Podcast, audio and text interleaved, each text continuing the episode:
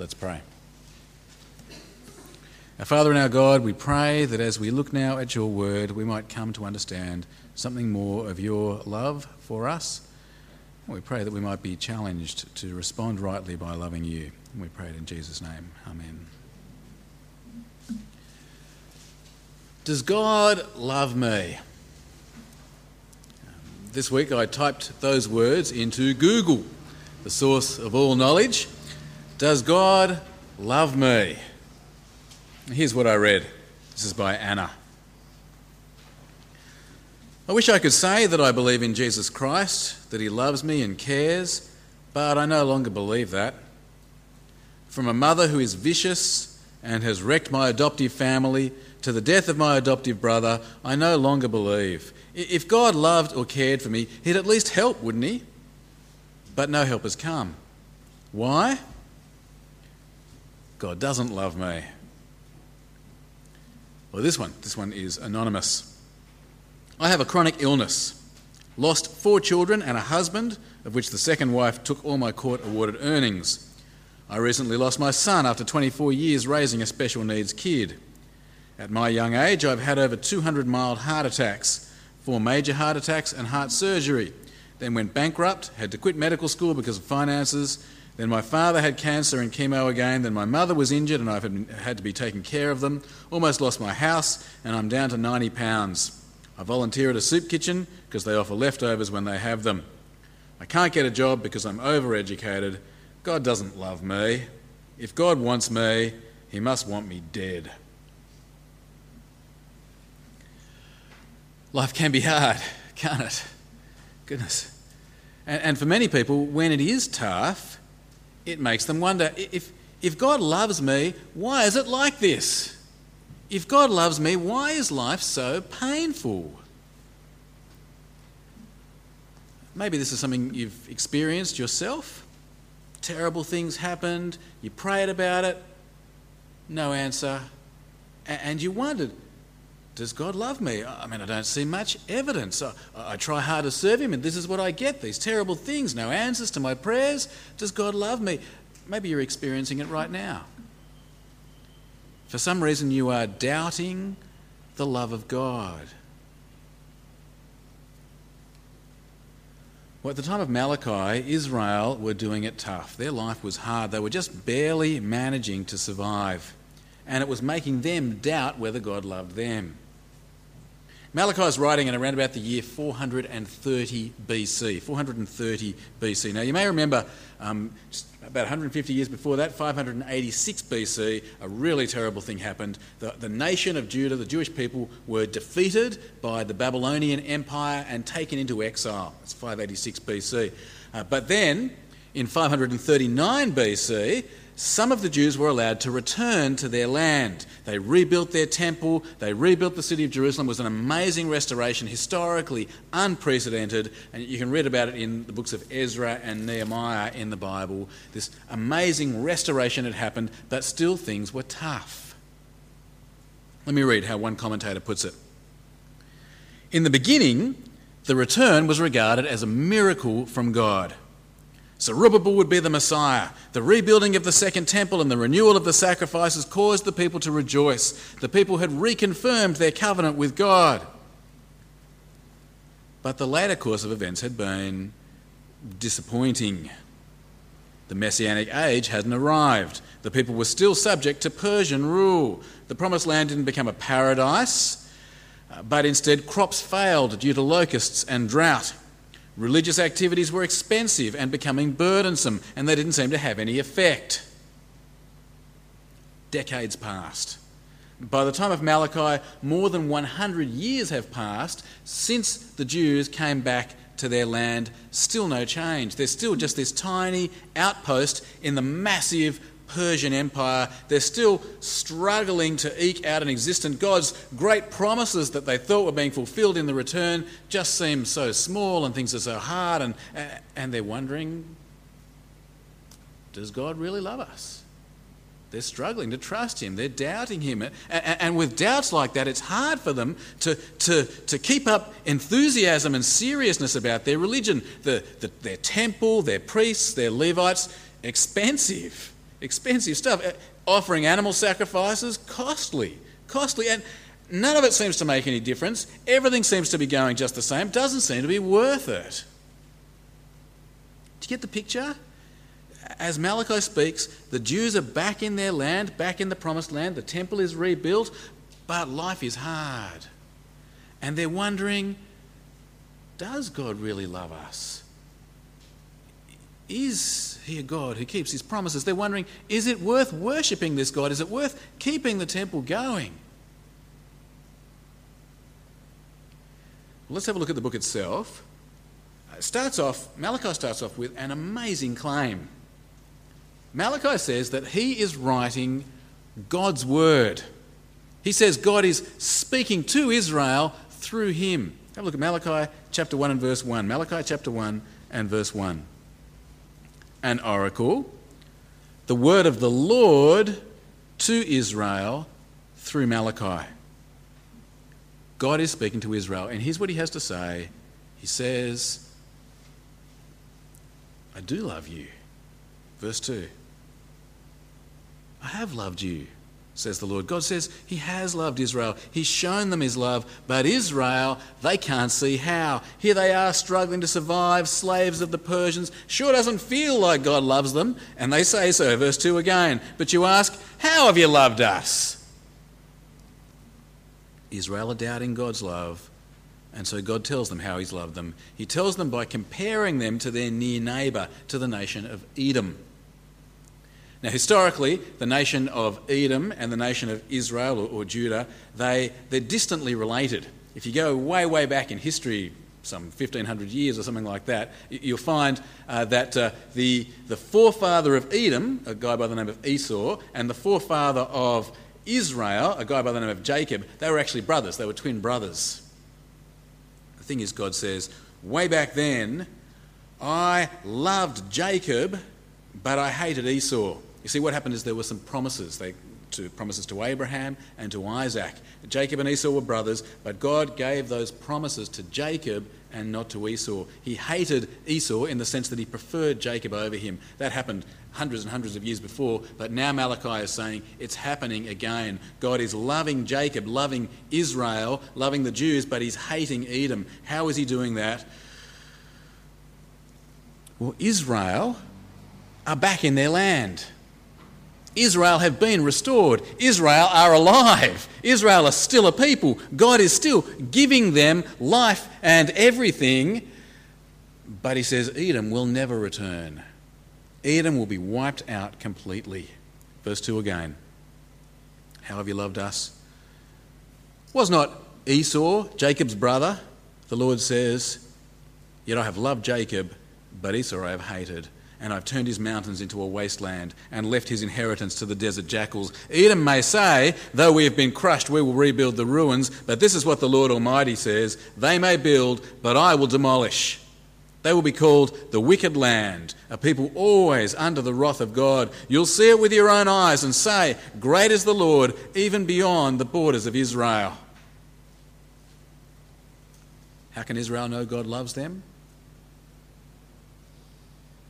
By the fact that they still exist, by the fact that God hasn't totally destroyed them like they deserve, by the fact that God hasn't completely eliminated them like He's doing with Edom, by the fact that God is still giving them life and breath and land and food and everything else they have. God does love Israel. He's loved it by patiently allowing them to continue to exist, by patiently giving them everything. God does love Israel. But the thing is this Israel don't love God. God goes on to say that Israel haven't honoured him, that they've treated him with contempt. Verse 6 A son honours his father, and a servant his master. If I'm a father, where is the honour due me? If I'm a master, where is the respect due me? says the Lord Almighty. It is you, O priests, who show contempt for my name. Again, Israel don't believe it, uh, believe how they've showed contempt. And so God tells them how they've dishonoured him. He says, You're bringing flawed animals for sacrifice. God was perfectly clear in his Old Testament law. He says, You want to bring a sacrifice to me, you get your best animal. You bring your best to me. You don't bring me your dregs, you bring me your best. But in direct defiance of God's law, Israel are offering flawed sacrifices, crippled, blind animals. God says, You wouldn't do it to your Persian masters, yet you think you can do it to me. The end of verse 6. But you ask, How have we shown contempt for your name? You placed defiled food on my altar. But you ask, How have we defiled you? By saying that the Lord's table is contemptible. When you bring blind animals for sacrifice, is that not wrong? When you sacrifice crippled or diseased animals, is that not wrong? Try offering them to your governor. Would he be pleased with you? Would he accept you? Says the Lord Almighty. God says, You give me your dregs, and then you think you get, I'm going to be gracious to you. Then you come, oh God, please be gracious to us. He says, I'd rather you close the temple altogether. He said, oh, uh, for me, I say, close the temple, just go down the pub, because your, your worship, it just makes me angrier. Verse 9. Now implore God to be gracious to us. With such offerings from your hands, will he accept you, says the Lord Almighty? Oh, that one of you would shut the temple doors so that you would not light useless fires on my altar. I am not pleased with you, says the Lord Almighty, and I will accept no offering from your hands. God goes on to say, He says, I am a great king, and the whole world is going to worship me. The day is coming when Everybody in the entire world will acknowledge that I am a magnificent king, and yet you, Israel, my so called people, think you can give me your dregs as if I am nothing. Verse 11 My name will be great among the nations, from the rising to the setting of the sun. In every place, incense and pure offerings will be brought to my name, because my name will be great among the nations, says the Lord Almighty. But you profane it by saying of the Lord's table it is defiled and of its food it is contemptible. And you say, What a burden! And you sniff at it contemptuously, says the Lord Almighty. When you bring injured or crippled or diseased animals and offer them as sacrifices, should I accept them from your hand, says the Lord? Cursed is the cheat who has an acceptable male in his flock and vows to give it, but then sacrifices a blemished animal to the Lord. For I am a great king, says the Lord Almighty, and my name is to be feared among the nations. God now turns to the priests and he says, You won't honour me? I'm going to curse you. Chapter 2, verse 1. And now this admonition is for you, O priests. If you do not listen, and if you do not set your heart to honour my name, says the Lord Almighty, I will send a curse upon you, and I will curse your blessings. Yes, I've already cursed them, because you have not set your heart to honour me. Because of you, I will rebuke your descendants. I will spread on your faces the offal from your festival sacrifices, and you will be carried off with it. And God then says, says, Look, I want to keep my promises to you. I would love to maintain the covenant that I've made with you priests. I'd love to keep the agreement going, but that means you priests, you've got to change. You've got to be like your forefathers, like Levi and Phinehas and Aaron. You've got to be like those first priests who gave me some respect, who, who taught the people to give me some respect. God says, You priests, you need to teach the people to turn from sin and honour me. Verse 4. And you'll know that I've sent you this admonition so that my covenant with Levi may continue, says the Lord Almighty. My covenant was with him, a covenant of life and peace, and I gave them to him. This called for reverence, and he revered me and stood in awe of my name. True instruction was in his mouth, and nothing false was found on his lips. He walked with me in peace and uprightness and turned many from sin. For the lips of a priest ought to preserve knowledge, and from his mouth men should seek instruction, because he's the messenger of the Lord Almighty. The priests must teach God's people to honour him, but the priests in Malachi's day weren't doing their job. They weren't teaching the people to obey God's law, they were offering these flawed sacrifices for the people, leading the people to dishonour and despise God. And so God says, I'm making you be despised. Verse 8.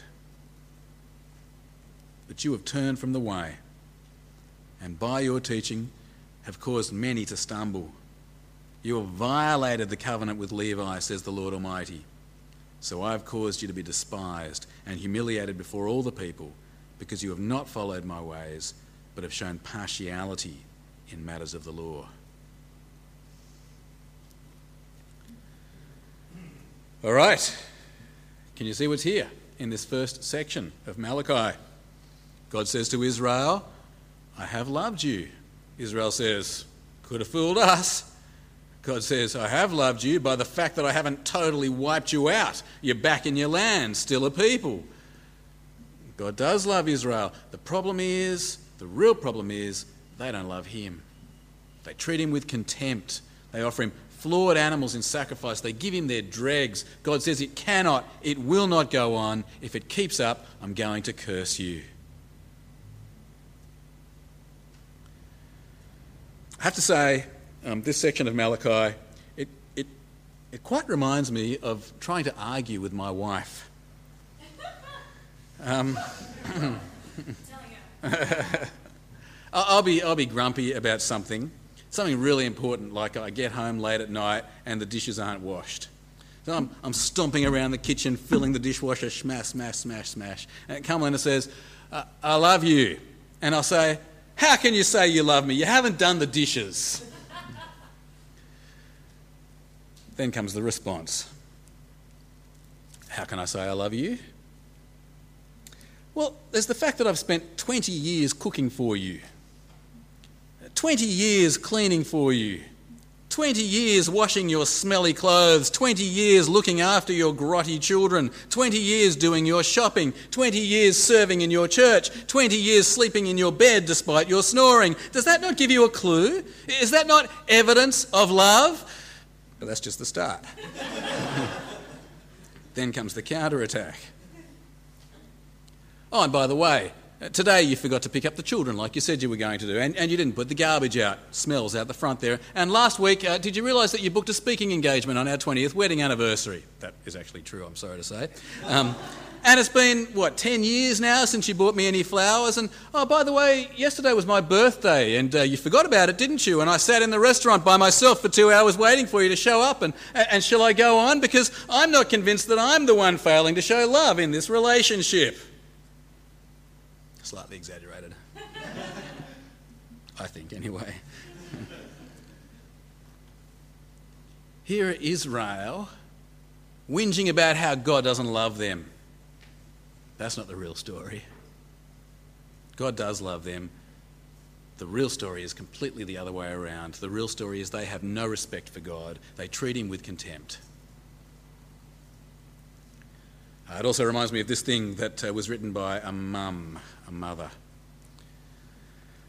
My son and I were cuddled up on the bed, having one of those rare, quiet moments where he just wanted personal attention and was holding still long enough for me to talk with him. I told him, do you know how much Mummy loves you? How much? he asked. I love you as high as the sky and as deep as the ocean, I told him. Well, I love you, he started to say, trying to think of something to compare it with, as deep as the toilet.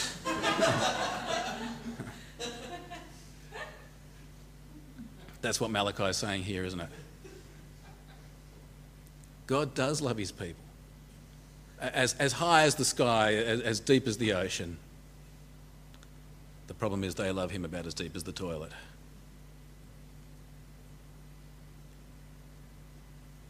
Well, friends, what do we do with this passage? How does it apply to us? We know even more clearly that God loves us, don't we? It's not just that we're alive, although that's, that's love enough. It's not just that He sends the rain and the sun.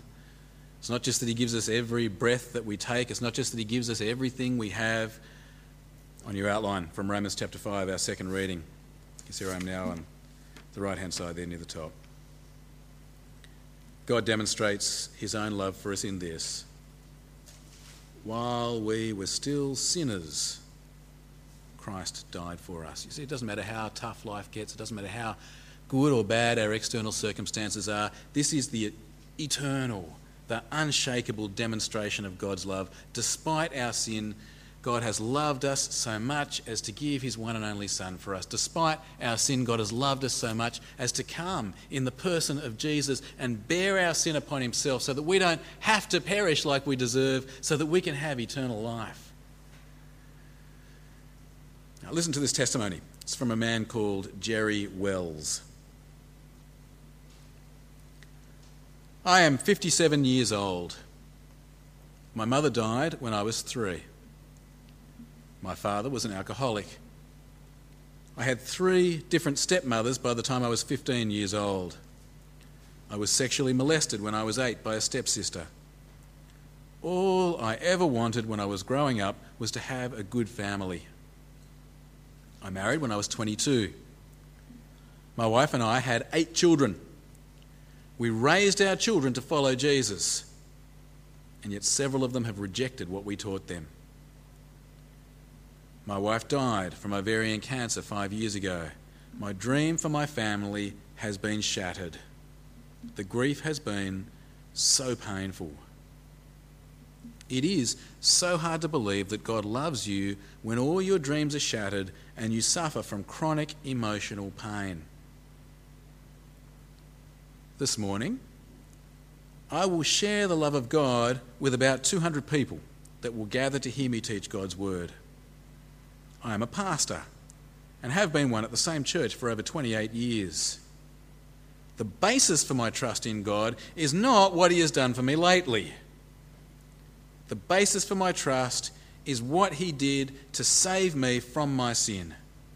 Understanding what we deserve because of our sin and understanding what Jesus did for us on the cross to save us from our sin is the reason anyone who suffers should believe that God loves them his grace is amazing. He did not give us what we deserve. He's prepared a place for us with Him where there will be no more suffering. These truths are the anchor of our faith in the midst of the storms of life. Of course, God loves us. We can't deny that as Christians, can we? Can't deny that. No matter what the circumstances, He's proved His love as, as high as the sky, as deep as the ocean. The problem is not God's love for us.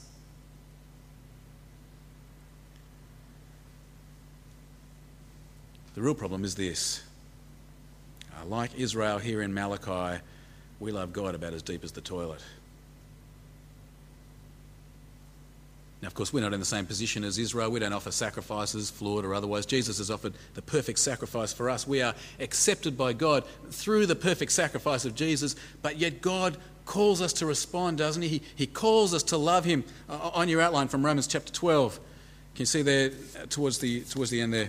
Therefore, I urge you, brothers, in view of God's mercy, to, to offer your bodies as living sacrifices, holy and pleasing to God. This is your spiritual act of worship. That's what God wants. He wants, in view of His extraordinary love to us, that we would see that and we would just say, I'm yours. Take me. I, I, I give, you every, give you my entire life. How can I give you any less than that?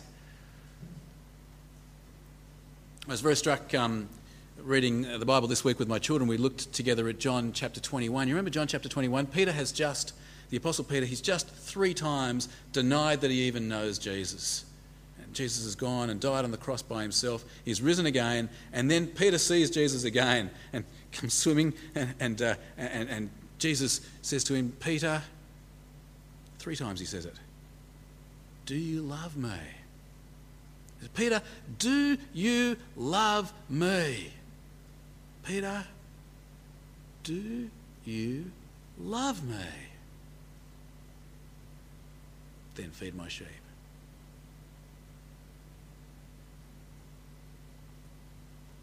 Friends, God's loved us. That's not the issue. No matter how tough it may be, He's proved that. Uh, no matter what happens, there's nothing that can separate us from God's love. God has loved us. The question is do we love Him? Do we offer our lives to Him? Where does He fit? Is, is prayer or worship, is loving God, is it the very last thing on our agenda after we've spent our whole lives pleasing ourselves? Do we always, we, always do a good job for work, but, but if we're serving God or serving in church, well, we're just volunteers? Uh, do we offer God our dregs? Do we offer God our leftovers? Uh, are we like Israel here in Malachi, offering Him that which we just don't even want for ourselves? Friends, can you see how the tables are turned here? We, we point the finger at God, meanwhile, three fingers are pointing straight back at us. God's love is indisputable. The question is do we love Him? Let's pray.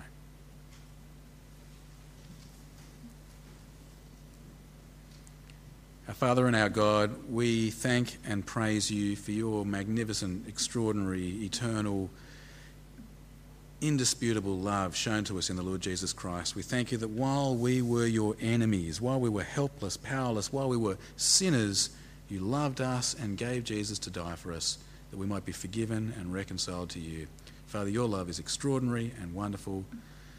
We pray that you'll help us to to know that love and that you help us to respond to that love by loving you. Please help us in this by the power of your Spirit. We pray in the name of your Son. Amen.